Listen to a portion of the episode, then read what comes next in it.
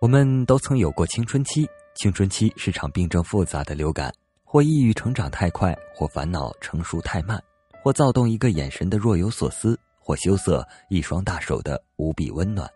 大家好，欢迎来到豆豆调频，我是本期主播咖啡豆豆。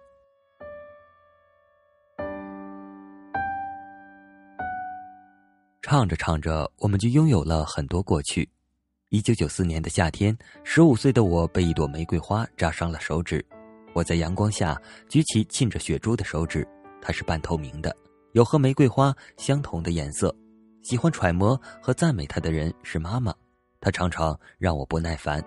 那些令她大惊小怪的东西：鸡蛋似的脸颊啦，缎子般的头发啦，黑白分明的眼睛啦，它们不过是青春，而青春对于我们是毫不足为奇的。我们倒是挺稀罕一点过去。与回忆、思念、欲语还休有关的，那是很令人兴奋的。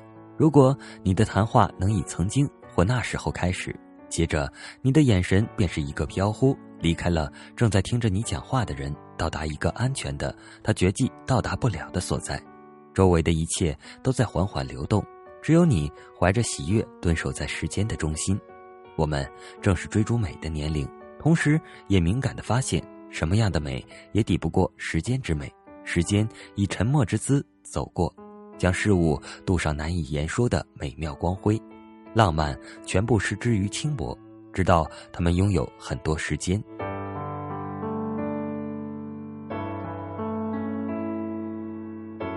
对于十五岁的我们来说，能够意识到这一点是很不容易的。遗憾的是，这是我们无能为力的。我们唯一能做的，不过是让默默利用广播员的身份，在校园广播一遍遍的播放卡朋特的《昨日重现》。当他磁性沙哑的声音在课间吹拂过操场，我们以近乎虔诚的姿态随之轻唱。唱着唱着，我们就拥有了很多过去。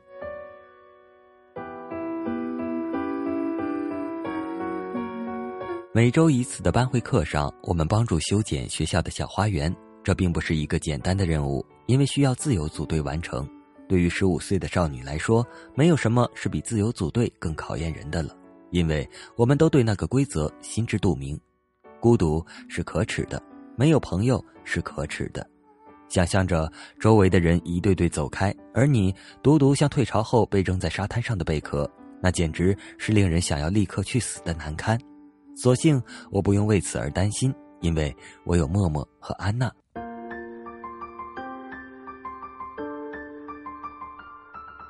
我对默默说：“我们要和新来的那个女孩做朋友。”这感觉很难解释，并不仅仅是因为安娜的漂亮，也许是因为她过马路时如一只鹤，小心翼翼涉水的样子。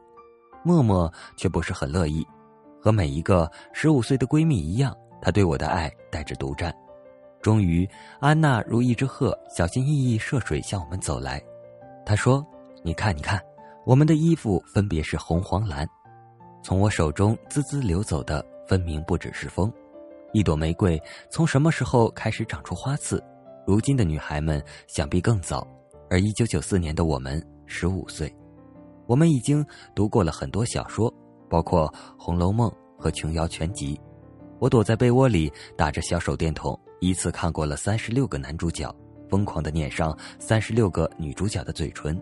这扑面而来的崭新恐惧让我透不过气。嘴唇、口水、舌头，哦，成人世界真是让人既恶心又发愁。让我发愁的还有具体的两件事情：一是我越来越无法忽略的胸部，这件事以我不去上学为威胁，逼着妈妈给我做了一件紧身搭脸而暂告一段落；二是我的大姨妈，她第一次拜访我的时候，我坐在厕所里哭了一个钟头。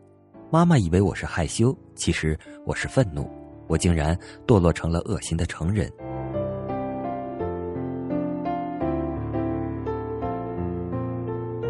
能够分担我心事的人只有默默和安娜。我们在体育课的间隙并排躺在草地上，这种时刻总是让人分外安心。四周凝滞下来，只有远处传来的不明嬉闹声。我们的鼻端有青草尸体的味道，还有我们自己的味道，新鲜、葱郁、小心翼翼。我们试着用同一个频率呼吸，直到有人扑哧一声笑出来。我百无聊赖地向着太阳伸展手臂。从我手中滋滋流走的，分明不只是风，还有些什么我们此刻毫不珍惜而将永远怀念的？男生们非常讨厌，我不明白他们怎么会一夜之间从我手拉着手回家，同样芬香柔软的小伙伴，变成了一群陌生人。他们那么吵闹，那么能吃，那么没心没肺，在你需要他们一点体贴时，他们永远看不懂你的暗示；而当你不慎大姨妈侧漏，或者第一次穿上草字头内衣的时候，他们的眼睛又比特务还尖。最不可原谅的是，他们大多数比我们更瘦更矮，衬托的我们像金刚一样，手脚都不知道往哪放才好。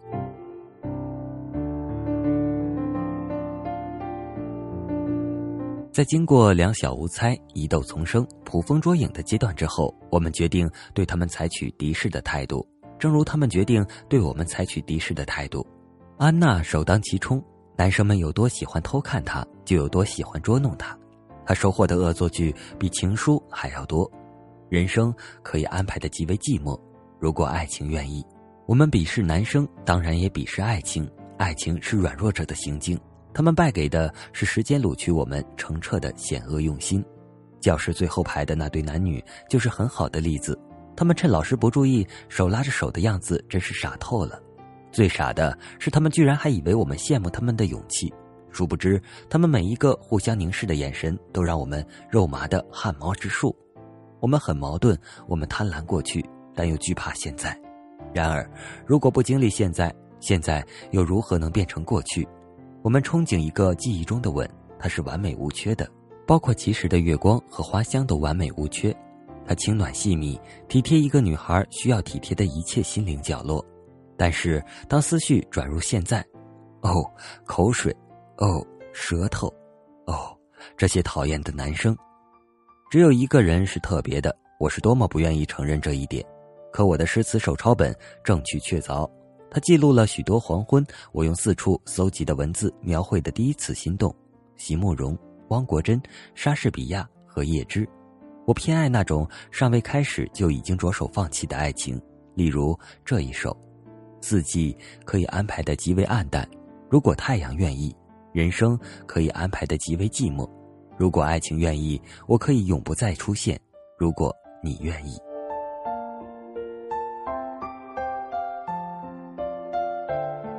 我和默默、安娜交换我们的诗词本，我们心照不宣。三本诗词本的男主角是同一个，这并不奇怪，因为大半个班的女生都是如此。我们没有任何行动计划，除了写诗词本，任何行动都无法保持画面的美感，除了在虚空中漫无目的的伸出去的手，任何有目标的手势都逃不开狼狈。当然，如果展开行动的人是他。那么一切就不同了，谁会是这个幸运的女孩呢？一张放在文具盒里的字条告诉我们，她是安娜。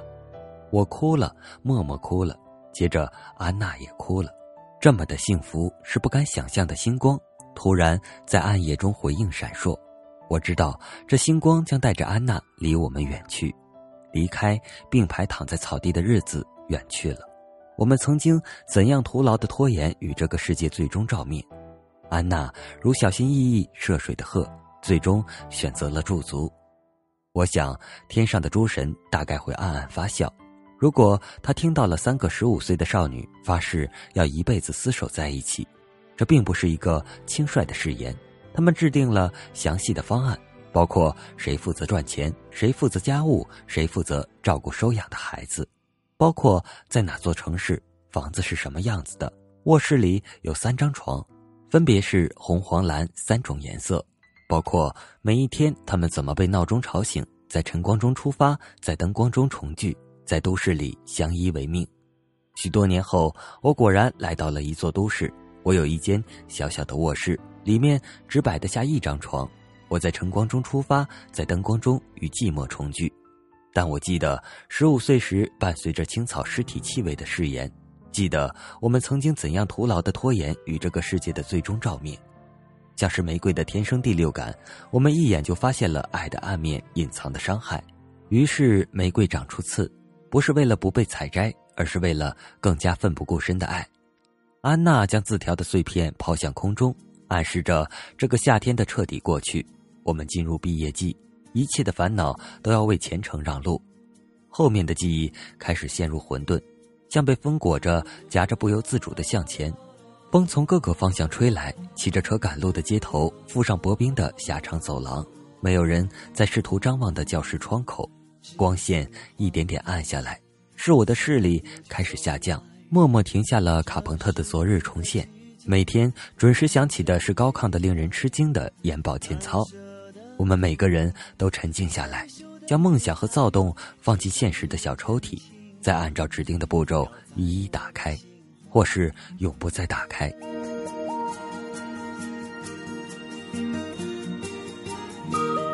草地上的誓言像是只开一季的玫瑰，脆弱的经不起秋风的一夜打探。匆匆的赶了一站路，在抬起头时，我们都已经不在彼此的身边。后来，我们都爱上了一个人，也许是两个，也许更多，也许其实一个也没有，只是时间将我们放进了各自的日子里。但我总也忘不了，在十五岁这年的夏天，发誓要和我共度一生的人。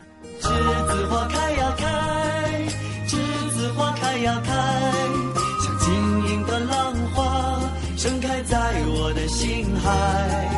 栀子花开呀开，栀子花开呀开，是淡淡的青春，纯纯的爱。美好的回忆算不清。逝去的青春和改变算得清，纪念我们的青春。